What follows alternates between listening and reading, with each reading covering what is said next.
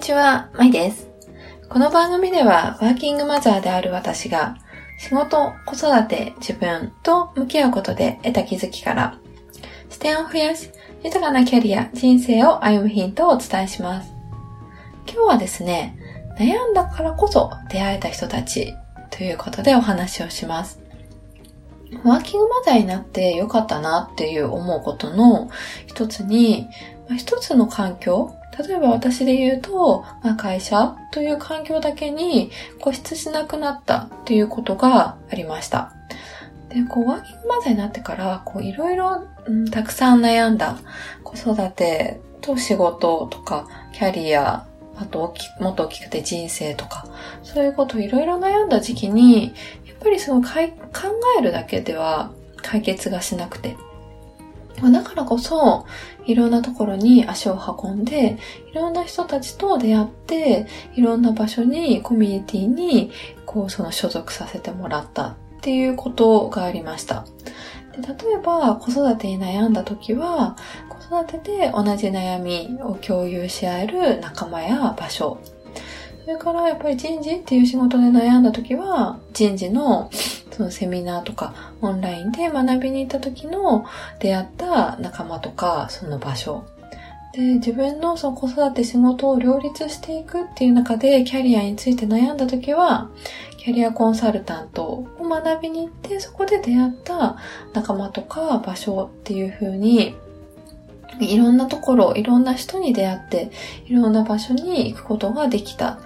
で、やっぱりそこで面白いことに、やっぱそれぞれの輪でこう集まってくる人とか、年齢とか、あと考えてること、価値観とかっていうのは、もう全然一人一人も、もちろんだし、そのコミュニティ自体の、その、考え方とかも違って、でも、どれもその自分が好きな場所だったりするなっていうふうに、こう思っています。でやっぱりそこで出会った人たちっていうのは、私の全ての点と共通しているわけはなく、だけれども、そのいろんな背景を持っている中で、一つだけ、例えば子育てに悩んでいるとか、人事っていう仕事で悩んでいるとか、キャリアについて悩んでいるっていう、一つだけの接点、まあ、共通点があるだけで、これだけの人とですね、交流できる、出会えるっていうことが、とてもすごく私にとっては学びにつながっています。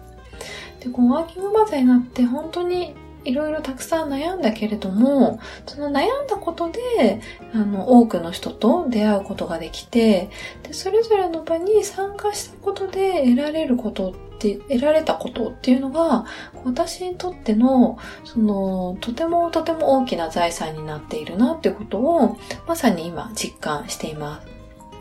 で、その結果、まあ良かったことっていうのは、その会社の視点が、だけが全てではないっていうこと、会社の視点だけに固執しなくなったっていうことが、まあ、すごく挙げられるなっていうふうに思っています。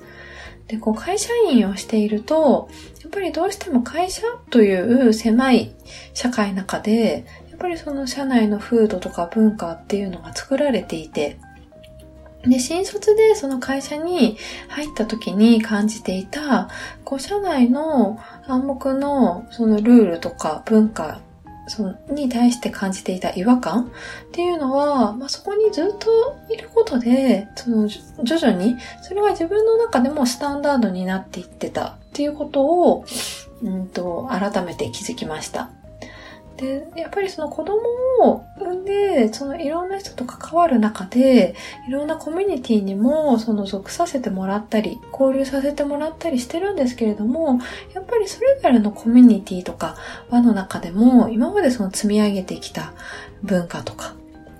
やっぱそのコミュニティでのスタンダードっていうのがあって、で、それはまあどれも否定をするっていうわけではなくって、そこにいる人が小さな小さな積み上げで作り出してきたものがあるっていうことを、まあ、感じることができています。で、そういったその視点っていうのが、こうやっぱり増えることによって、自分自身をこう責めるっていうことも減った気がするなっていうふうにも思っています。まあ、絶対に正しいっていうことは、多分この世の中にはなくって、でもそれが一つの場所だけに属していると、まあ、それが絶対スタンダード、絶対正しいっていうふうにこう思ってくるっていうことがああります。まあ、だからこそ、このいろんな、うん、人と出会っていろんなコミュニティに属していることで、その一つの視点に固執しないっていうことを、まあ、結果として、なんかその心がけることができているなというふうに感じています。で子育てについてもこう同じことが言えて、やっぱり子供も親だけに育てられるっていう環境だと、やっぱり親の意見が絶対っていう風に、やっぱ強く感じるっていうことは、まあ、あると思うんですけれども、まあ、そこに保育園の先生とか、地域の人とか、でもおじいちゃんおばあちゃんとか、たくさんの人の考え方とか価値観に育てられていくっていうことも、また大切なことなんじゃないかなっていう風に感じています。子供自身も、例えば保育園の友達だけではなくって、その習い事の友達とか、年齢の違う友達とも触れていくことも、その今後できるととても、なんか娘にとってもいいんじゃないかなっていうふうに感じています。でやっぱりその場所が変われば、その考え方が違う人にもたくさん出会えるし、悩んだことでそういった人たちにとか場所に出会えたっていうことになんかすごく私は感謝したいなっていうふうに感じています。